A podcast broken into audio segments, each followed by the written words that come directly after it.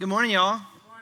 Hey, 2 Timothy chapter 4, beginning in verse 1 is where we're going to be. If you have a Bible there with you and you want to turn or tap your way there, uh, we'll be getting there in just a minute.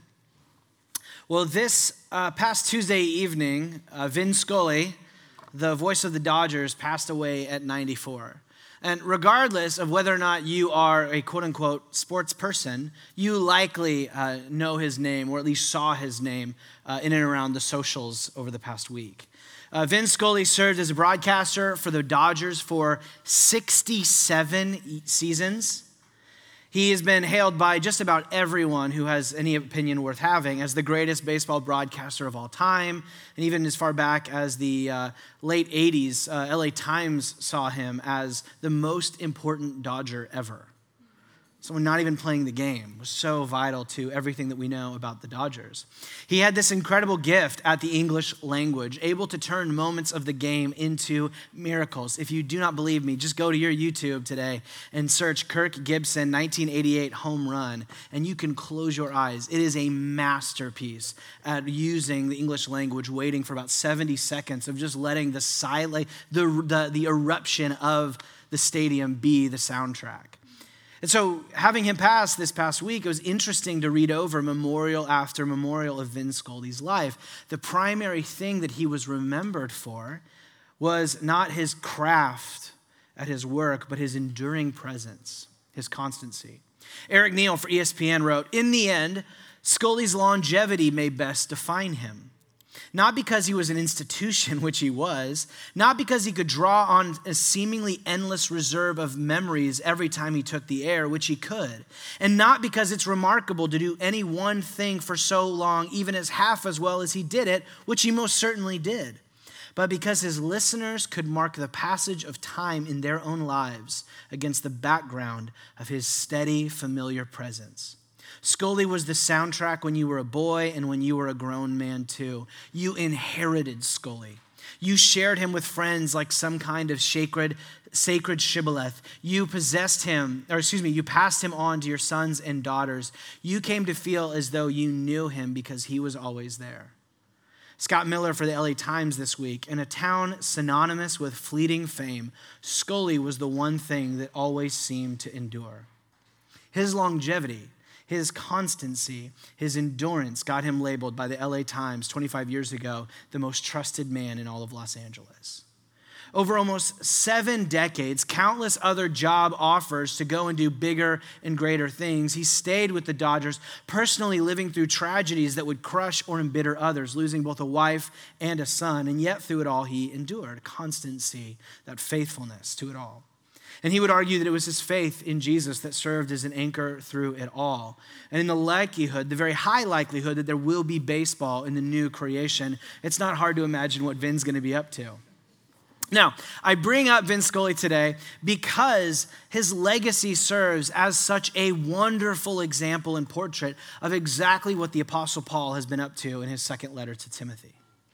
Paul has been a sort of Vin Scully pastor, not just to Timothy, but so many fledgling new church plants here in this new movement called the People of Jesus. And reading Second Timothy, we are reading his final broadcast, his final letter before his martyrdom under the Roman Empire. And in it, he calls Timothy, he's helping him, and, and through the Spirit, in his words, us to endure in the faith, how to be, how to be this kind of a person not just in your career, but to be this sort of person, to have this enduring constancy in your following of Jesus. And for us to have that kind of enduring presence within ourselves as a community, as a collective people, if we endure in the faith.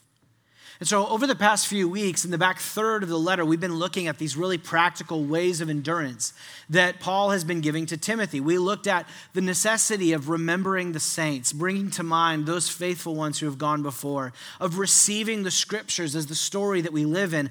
Last week, with a little bit of a COVID switcheroo, Pastor Isaac jumped to the fourth way of endurance and reverse engineering your life, living your life backwards from the legacy that you want to leave the endurance that you want to have at the end of your life, how do you live in the way that's going to get you there today?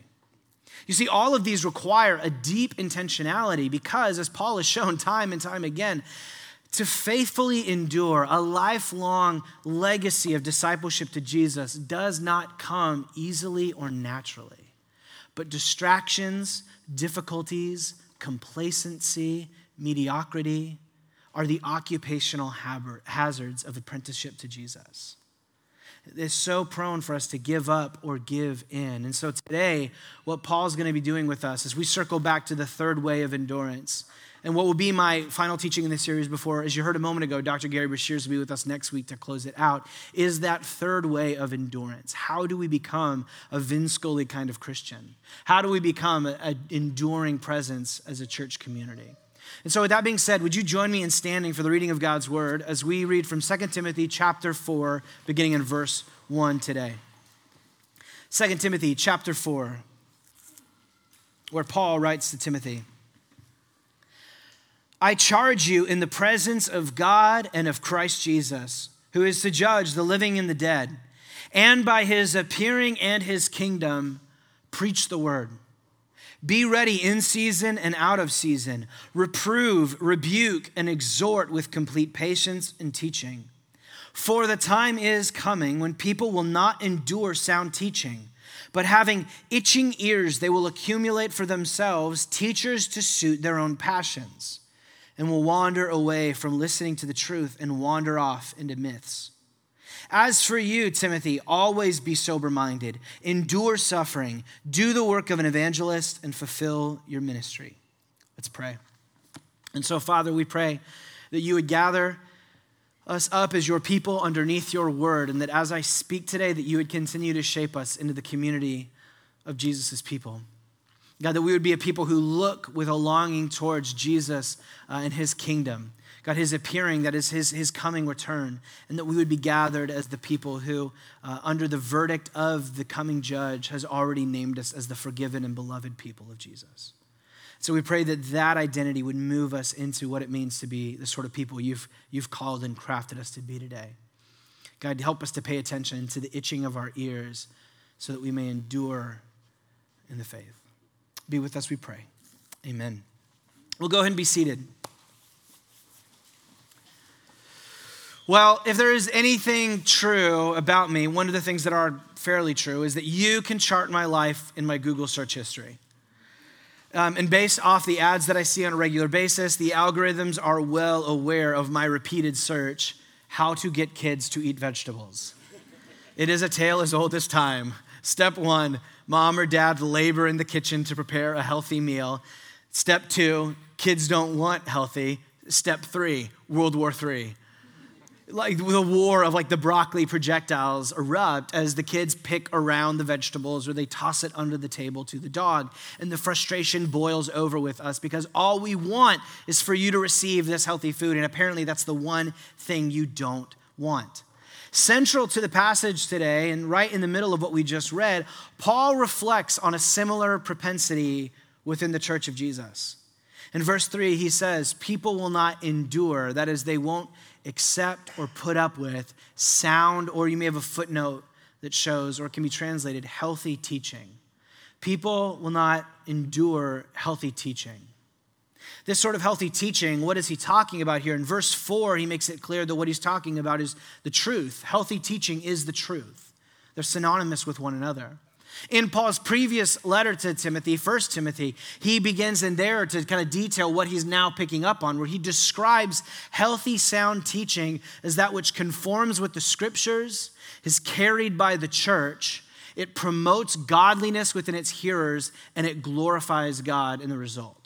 This is healthy teaching. This is doctrine, is the fancy word, or to get even fancier, this is orthodoxy, right belief.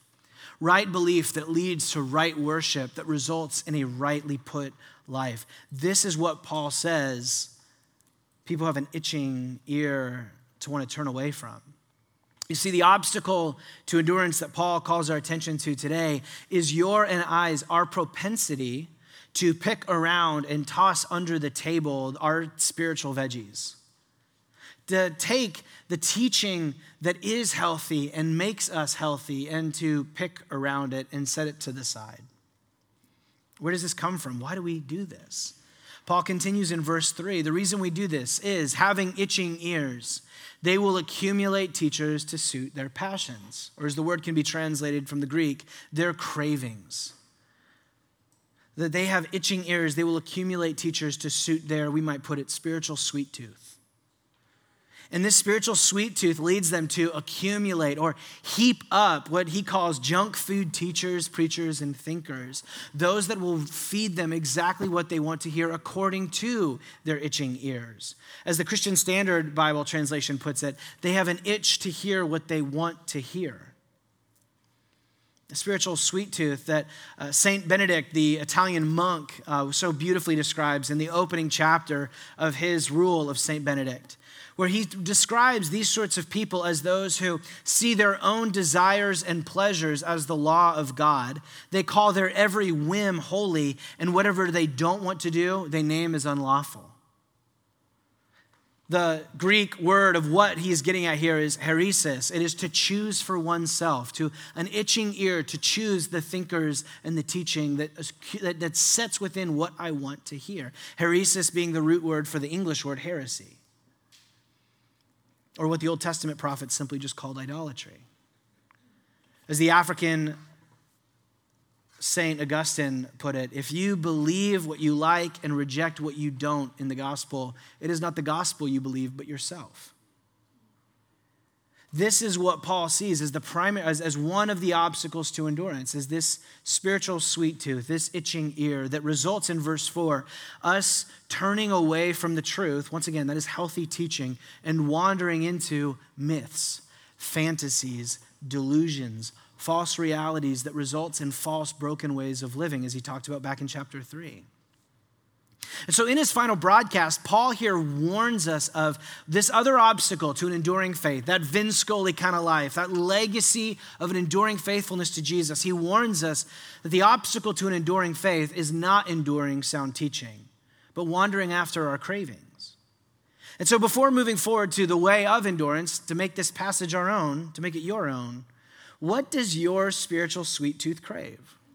Who are your junk food teachers, preachers, and thinkers? Maybe, like me, you found that the predominant spiritual sweet tooth in your life is for some sort of a Christianity that lets you off the hook in a particular call of discipleship. I want a Jesus, I want a Christianity and a faith that speaks to just about everything except for that one part of my life. This is the same dynamic that we saw throughout history in the American slave owners who had a sweet tooth for slavery.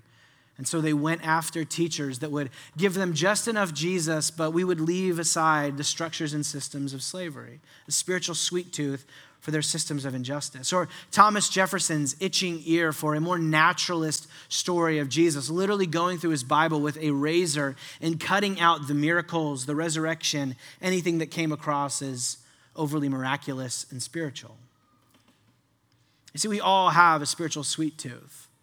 What is it for you?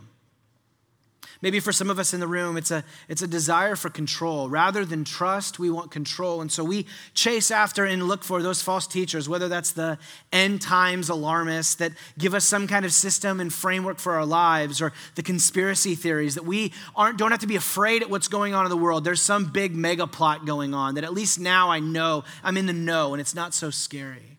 Or maybe it's just the simple kind of theological jargonism silliness of like numerology and num- all these numbers that I see throughout the day having some special significance, where rather than being a person of trust and wisdom, I can just look for numbers as they randomly appear throughout my week.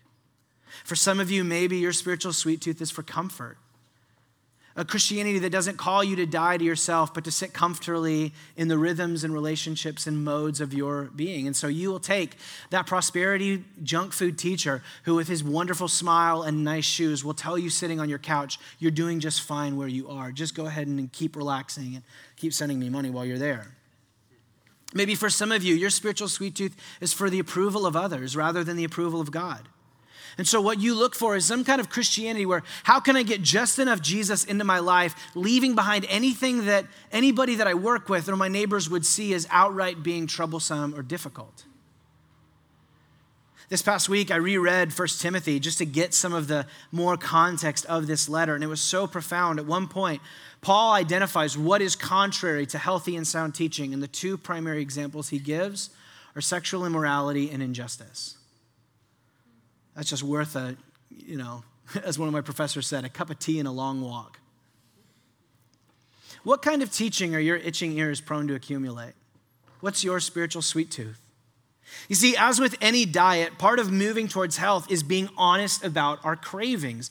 If I want to be healthy, here's what Ryan's learned I can't have candy in the house. I can't have ice cream in the freezer if I'm wanting to get healthy. I can't just accumulate food, I have to curate it. I have to give an attention to who's the kind of person that I want to become, and how do I have the sorts of food in my house that move me in that direction.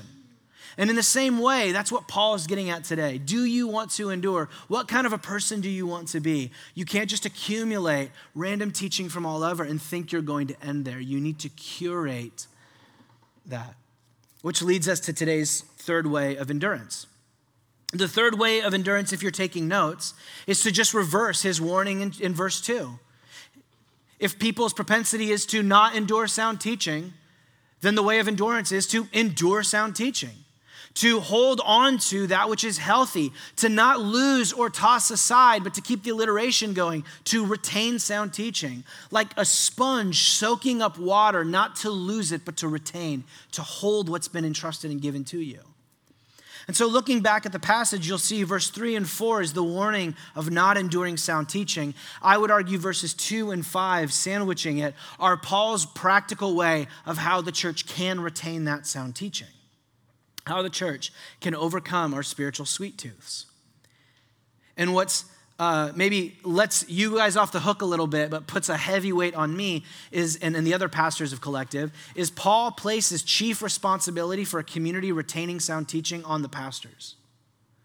That Pastor Timothy here in Ephesus is meant to serve as the family dietitian and, and an in house chef of healthy and sound teaching, presenting before the people what they can receive.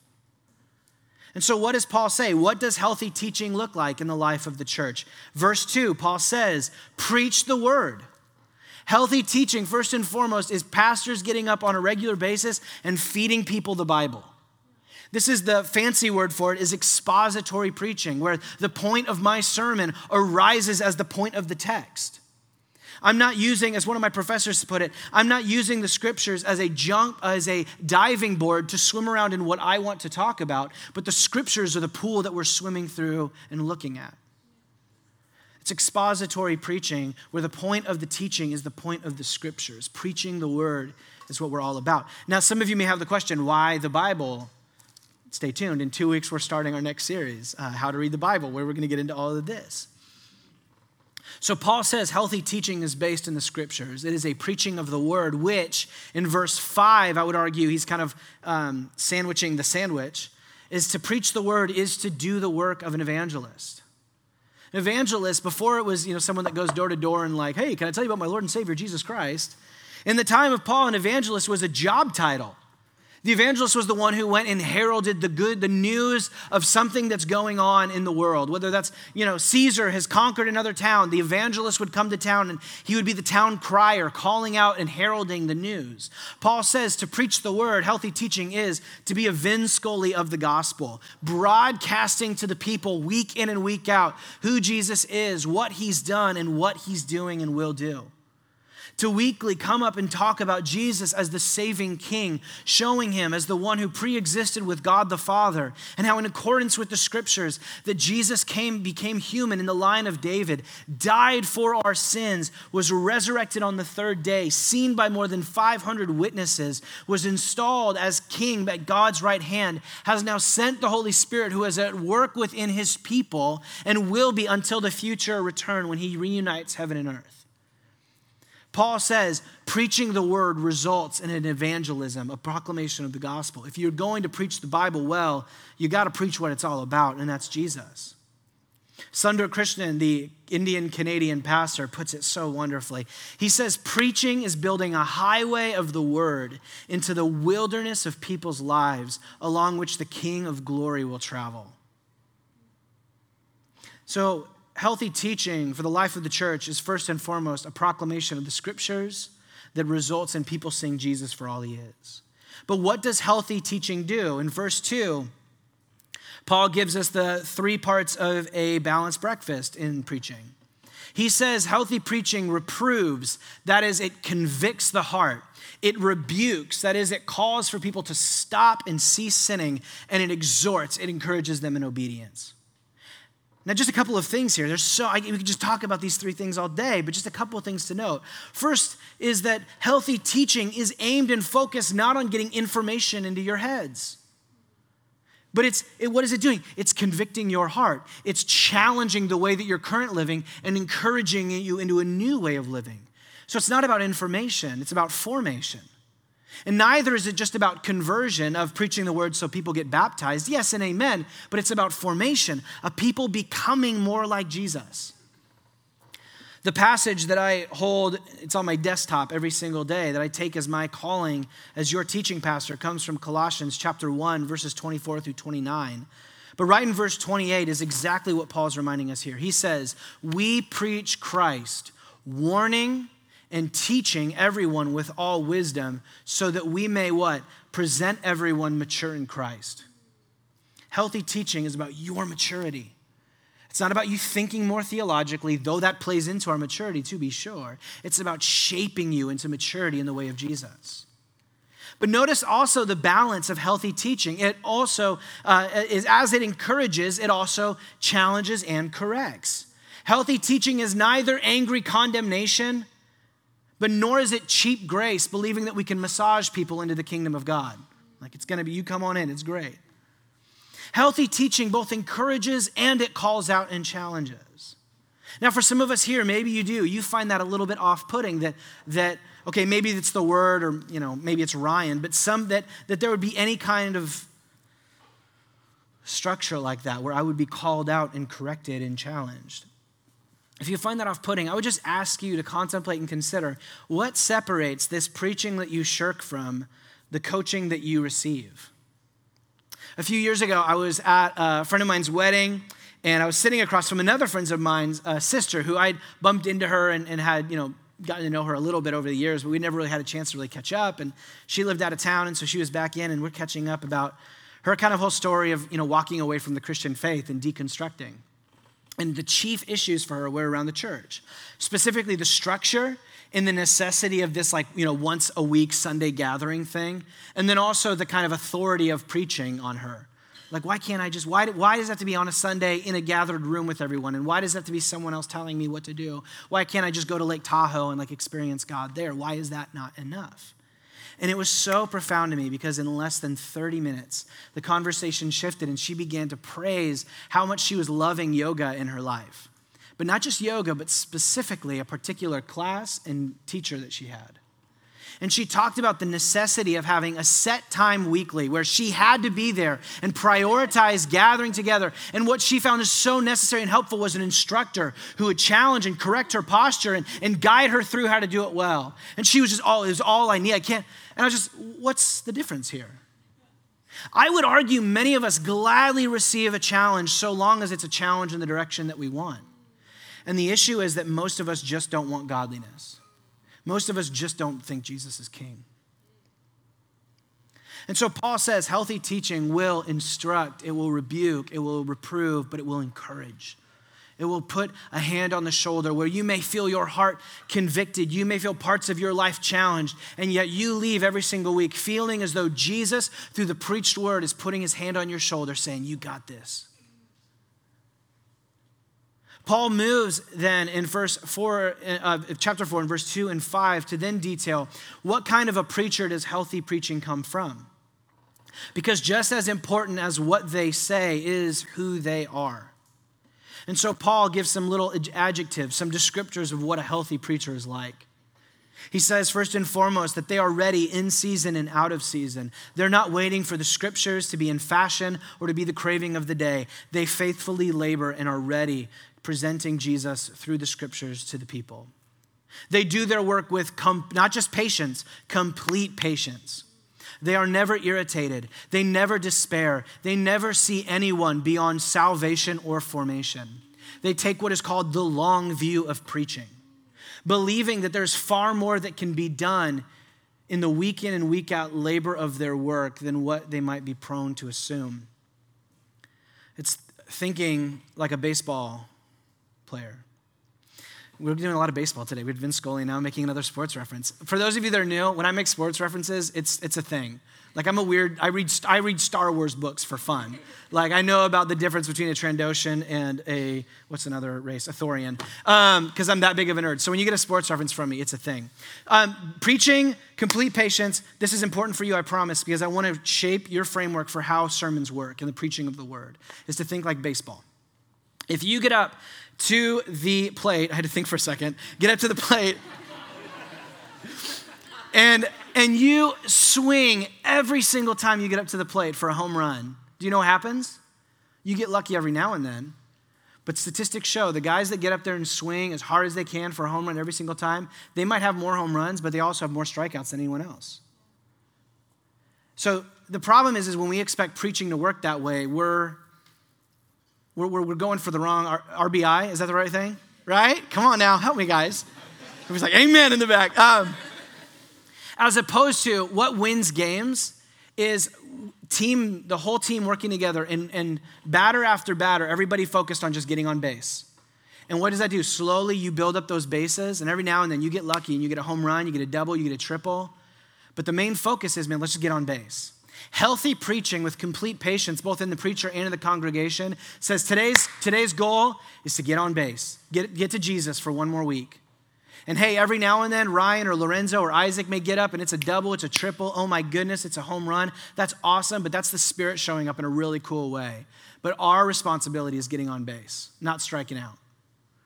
And so complete patience becomes the posture. We're not here to swing for immediate change, but to know that it, it takes time. The Spirit works, as Paul says, from one degree of glory to the next. Next, he says that preachers are to be sober minded. That is, they are a non anxious presence in the life of the church. They are not controlled neither by substances nor by society. That the preacher, yes, speaks to the issues of the day, but the preacher's job is not to be a pundit, not torn to and fro to whatever the nightly news and the weekly news is. Yes, speaking to what we're experiencing, but there is a greater truth than we're bringing than just repeating the news with a Christian slant. Next, the preacher is to endure suffering. They are to remain faithful amid pushback from both the outside and within. That amid defiance and apathy in the church, they continue to labor with that patience and endurance. I love Paul's dynamic here that the two times that he uses the word endure in the passage is that the, the preacher endures suffering so the church can endure healthy teaching. And then finally, that Timothy is to fulfill his ministry. That as the pastor, he is here to, in 1 Timothy, he calls his ministry to correct false teaching. And as we saw at the beginning of this letter, to raise up others who are able to teach and preach and evangelize also. So the whole point of preaching is, is, is formation, but formation so that you yourself can open the scriptures and teach them as well. More on that in the next series. But let's move into practical now let's get into practice. What do we do with this? Because you're not planning on preaching next week. What does this mean? I think the first thing to note is for Paul and the Spirit speaking through him, that central to a church enduring sound teaching is the church enduring the preaching of the gospel as revealed in the scriptures. Though it is of vital importance that, yes, you preach the gospel to yourself and we as a community preach and encourage one another, Paul's focus here in writing to Pastor Timothy is a focus on the necessity of the preaching in the gathered church on a weekly basis. Now, for some of you, you're like, man, that sounds awesome. Ryan's got job security. That's not the case. Reading over this is nothing but a sobering charge as the reformers said 500 years ago, the pulpit, that is the, for us, the coffee table, is the rudder of the church. The pulpit is the rudder of the church, like on a boat. And so, what that means is the church has a deep need for a faithful rudder. And as goes the leaders, so goes the church community. And the preaching is one of those primary places that that happens. And so, far more than job security, this is like, you know, didn't sleep well this week thinking over the reality of this. Paul wants every local church, every church's the members to have in their community these kinds of Scully, Vin Scully embodiments of enduring presence in their church. That their presence and their preaching is so constant that it becomes a framework for them even counting the own days of their lives. And that the gospel becomes the soundtrack of their stories. Paul's charge his focus here is on the work of preaching in the life of the church. And so, just to bring you in on what's Ryan been processing through this week, is man, I, continuing to call my preaching to give an attention to formation rather than information. I'm a big Bible nerd, and so it's very easy for me to sit there and not move this out into our lives and hearts. Similarly, for me not to back down from the work of conviction and challenge. I'm very prone to be over encouragement and lacking that because I've seen guys that do nothing but challenging and rebuking and reproving, that I've got like a bad taste in my mouth. And that, that just because they did it wrong doesn't mean that it's not a necessary part in the church's life.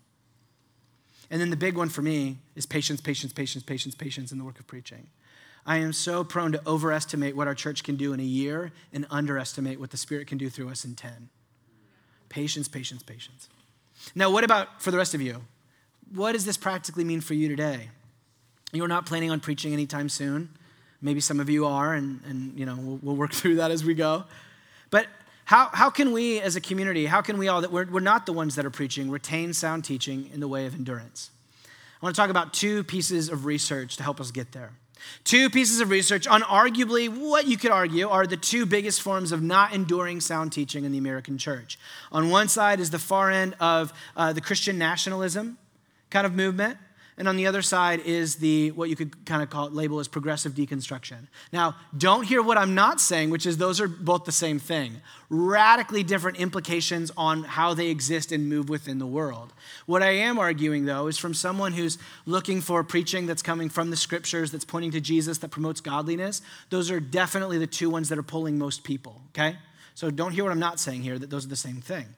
So Let's just think about those two. Let's hold those for a moment and bring in these two pieces of research. The first is from Pew Research. Pew Research did a large amount of study and poll and research looking at Southern white people who identify as Christian, the ones who largely make up this Christian nationalism movement. I had pictures of all the, the cool stats here, but um, our projector will be back hopefully next week. So you can pray for that. Um, and so, what they found within these specific groups, not just Southern white people that identify as Christian, but specifically those that um, score much higher in hyper individualism, cynicism, uh, distrust of others, and what we would argue is idolatrous partisanship. Um, the far end example of this being, you know, storming the Capitol with crosses, right?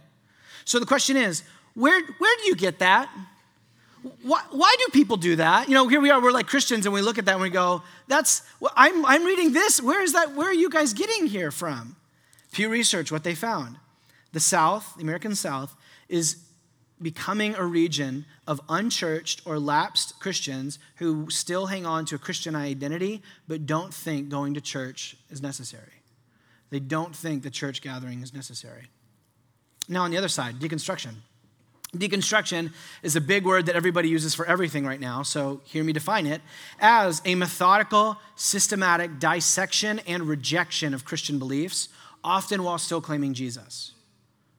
So the question is where's that coming from? Lifeway did a poll of American pastors, and they found though 75% of pastors are aware of deconstruction, 70% have it seen among their regular attendance. It's not happening within church communities. Similarly, this was fascinating. The smaller the church, the lower the likelihood that the pastor has seen deconstruction in their community. Lifeway summarized Despite growing awareness among pastors, it may be easier to find people in the midst of deconstructing their faith on social media rather than within church gatherings. For a bonus, Barna Group this week. Why does it seem like the deconstruction movement is largely only happening predominantly among white millennials? The primary difference statistics found, Barna Group, the key difference is church attendance rates among millennials of color. That's the, the primary difference, is the church attendance rates within these two different groups. So, what unifies those very different groups that we've just looked at? Not enduring sound teaching immediately corresponds to not receiving it in the preached word in the weekly gathering of the church. And in the absence of not gathering on a weekly basis with the church, these individuals sit in front of what is now our American average seven to 10 hours of screen time a day, which is about 49 to 70 hours a week, sitting in front of digital algorithms that we don't even have to go accumulate our little sweet tooth teachers anymore. We've got algorithms that'll just force feed it down, foie gras style, down our throats giving us then an accumulation of teachers that suit our cravings, and there we then wander into myths. Whether that is the conspiracies of the far right or the progressive ideologies of the deconstruction movement. One of the great dangers in American Christianity is to not curate the teachers that you're receiving, specifically through pastors who are going to answer to God for you and are rightly dividing the word of truth to not prioritize that while you spend the rest of your week having algorithms accumulate junk food teachers for your cravings.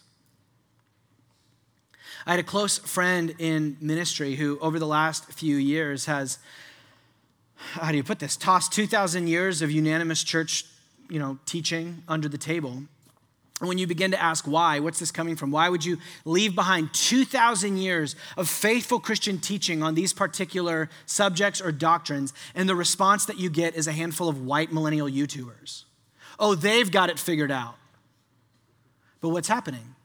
An absence from the local church gathering, from being able to sit and entrust yourself to the preached word, and then you, week in and week out, receiving another shaping voice. And so, here's the practice Here's the practical element for you as the church. Do you want to retain sound teaching? Do you want to retain the teaching that conforms with Scripture as carried by the church that promotes godliness out and in your life and glorifies God? Prioritize the weekly gathering. Set yourself open to receive from the Scriptures, not from Ryan. Hear me here.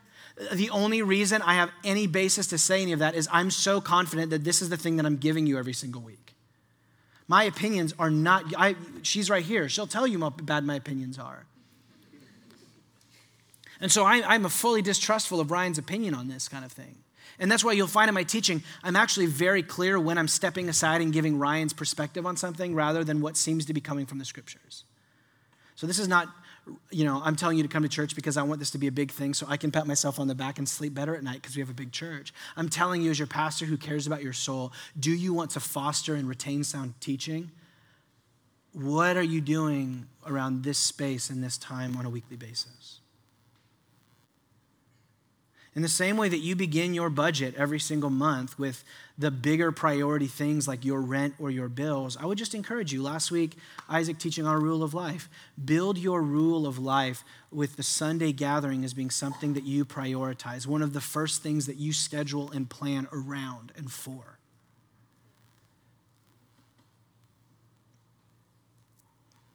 To see what's happening in this space as crucial to my life of faithfulness to Jesus, and even more so the week ahead.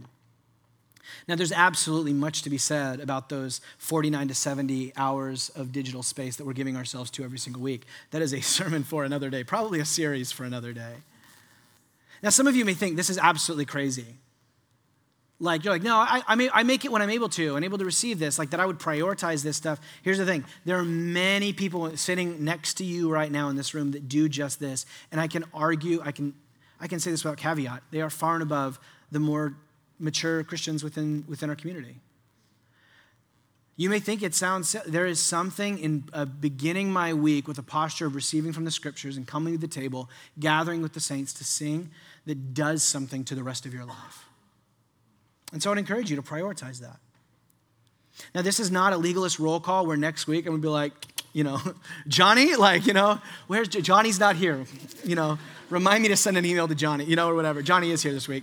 Um, so it's not a legalist roll call, but here's the thing there is probably some space of health between you know what you have some churches that literally do roll call and if you're not there multiple weeks like the pastor shows up on your front door like where have you been you know there's probably something between that and whatever this is that, that for many of us we're living within so hear me i'm not swinging all the way over there i'm going hey maybe there's a healthy middle ground here that we should ponder and ask for ourselves. I think what Paul is saying here is exactly what the author of Hebrews says in chapter 10, verse 23 through 25. It says, Let us hold fast to the confession of our hope without wavering, i.e., let us retain sound teaching.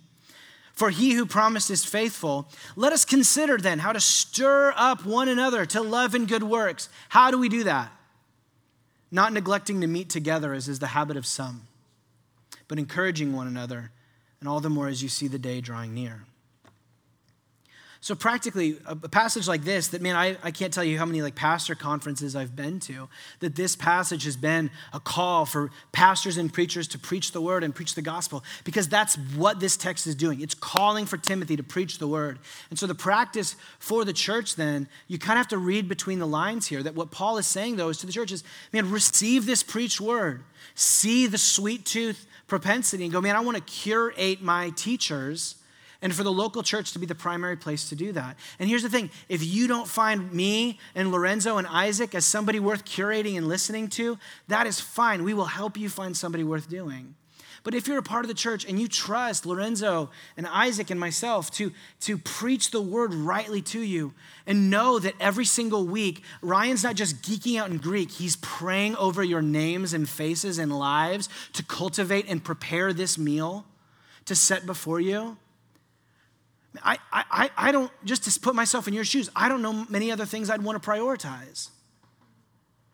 To know that someone spent hours mulling over the scriptures, not just going, what does this mean, but what does this mean for Andrew, for Aaron, for Kevin? What does this mean for Kyle? And to be praying through that surface and go, man, okay, when I read right here, what is that? Okay, that needs to speak to. I know that this is what Duran's going through, and I want to speak to that in some way. And then, and then I'm not heartbroken. I'm trying to lean into complete patience in all of this. But I can say, man, is it so discouraging to spend time praying over some of your faces, ready to prepare something, and then to watch they're not here? And so I don't do this with shame. This is, I know it's wedding season. I know that it's summer, and I want you to celebrate. I want you to go and enjoy time with family and to travel. All I'm saying is, once again, there's probably some healthy middle ground that's worth us contemplating. How do I prioritize the Sunday gathering? Now, as we close, let's return back to verse 1. Let's begin, let's end with the beginning. As we return back to verse 1, we see Paul put into practice everything that he's just done as he preaches the gospel to Timothy in his charge for Timothy to preach the gospel. This is oh, the final broadcast of Timothy here before he kind of gets in his closing words that we'll be with with Gary last week or next week. And in his final charge, it's such a powerful moment because Paul ends this moment in the letter by doing what he had spent his whole life doing broadcasting who Jesus is, what he's done, and what he's going to do. In verse 1, Paul says, I charge you, Timothy, in the presence of God and Christ Jesus. First, he reminds Timothy, you and me, that Jesus Christ and the Creator God share one singular presence together that Jesus is co essential and co equal with God the Father. That when we claim to be the people of Jesus, we're not claiming a coach or, or a life helper or a therapist. We are claiming the divine God at work within us as the person that we follow and see and who is calling us he moves into saying not just this Jesus who is in the presence of God, but Jesus who is to judge the living and the dead. He reminds us that Jesus is not just a teddy bear, he is coming to do something about the brokenness of this world. As a judge, to put things to right, to bring justice to a broken world. And as encouraging as that word is, it also is a stark reminder for us to look over ourselves and to see what's going on here. Do I stand right with the judge? He reminds us of his appearing. That is his future return. Appearing is a, a technical word in the Greek of when a, a conquering king would return back to the city. The red carpet would be rolled out, confetti and parades and music as the conquering victor would come back into the town with the people celebrating the return of their king. Paul portrays the, the future return of Jesus when he reunites heaven and earth as that kind of portrait he reminds us that that's what we're moving forward his appearing. That's the basis of all of our endurance is that celebration of when jesus returns and reunites all things and we celebrate that we are on the side of the conquering victor who through his death has brought about the perpetual revolution of his love. And then he also calls on timothy and us to remember his kingdom his present rule and reign in this world at work and being represented within his people. Paul sets the gospel, he sets Jesus, who he is, and what he's done before Timothy and us. Because endurance is not a matter of your willpower, but receiving Jesus for who he is and letting him become the gasoline in the engine of your life, the soundtrack to your life. Jesus is the source and essence then of all of our life, and all sound teaching ultimately flows to and from Him. All healthy teaching is about you receiving Jesus, you being conformed into the likeness of His image, and you glorifying Jesus. And so we hold fast to Him in all of this. Preachers get up every single week and preach Him because He is the one that you need to hold and receive and experience most deeply for the sake of the life that you want to live. It's so profound to me how much the Christian language is used, once again, to talk about those deconstruction movements on one side and the Christian nationalism of the other, of how little Jesus there actually is in the conversation and how individualistic both sides are. Paul sets the gospel before us and he sets Jesus before him so that we might hold fast to Jesus, so that we may one day, just like Paul in our final, final days, we may remember our endurance because of him and repeat the gospel as our death draws near. Just like Paul did last week, Philippians, Philippians, 2 Timothy 4, what we read last week, verse 7. Paul, here he is, final broadcast. He knows martyrdom is around the corner, and what does he say? I have fought the good fight. I have finished the race. I have kept the faith. I have retained sound teaching. Henceforth, there is laid up for me the crown of righteousness. Crown, you see the kingdom language from the gospel? Which the Lord, the righteous judge, just talked about this a minute ago, will award to me on the day, and not only to me, but also all who have loved and longed for his appearing, for his kingdom return. Have you loved his appearing? That future tense moment that you're waiting for when all will be put right within this world and that kingdom of God is brought fully back into the kingdom of this world and they are reunited once again. Is that what you've loved? Is that what you long for? Is that what you want most? And to see it experienced in parts and starts right here, right now in your life today, is that what you love? That is the basis for the endurance. A longing look at the kingdom that's to come. Now, for some of us today, the preaching of this word has brought, maybe for some of you, conviction, for others of you, a challenge, and for others of you, encouragement. My hope is to reunite all three of those for each of you today. My hope today is that for some of all of us, that this word would be a word of conviction, prompting you to look over those tired areas of your life where you continue to live by the, the whims of your sweet tooth and to find the invitation to the healthy life that you're looking for. The spiritual vitality is found by retaining the sound teaching as given by the scriptures.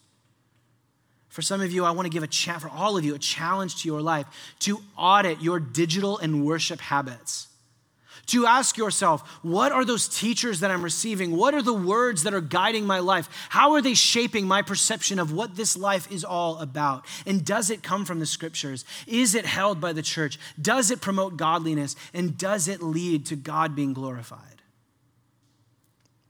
And then for all of us, I want to encourage you in your walk. I love that there's this turn in Paul referring to Jesus as judge, that most of us, we hear that and it gets terrifying.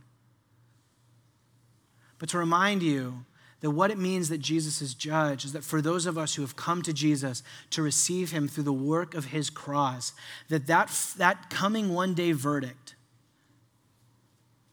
has already been spoken over you. The judge has already banged the gavel. He has already declared over those of us who come to Jesus to receive him as King and Lord, as, as righteous, as innocent, as beloved. And so our lives are not lived with some terror of judgment hanging over us, but life in the freeness of a verdict that's already been made. And if that's not worth enduring in, if that's not worth retaining and holding on to at the core of ourselves, I don't know what else to offer you. And so I want to encourage you, as the forgiven and beloved members of our King Jesus, to ponder and question what it means for you to take one more degree of glory, one more step this week in belonging further to the perpetual revolution called the kingdom of God and to keep going in it. You might that might be your first step today, it might be your millionth, but whatever it is, what is one more step? What is this week? What is your one more step of further moving into the kingdom that he's called you to be? And please don't underestimate the impact that a weekly word can have over a decade or six. Let's pray.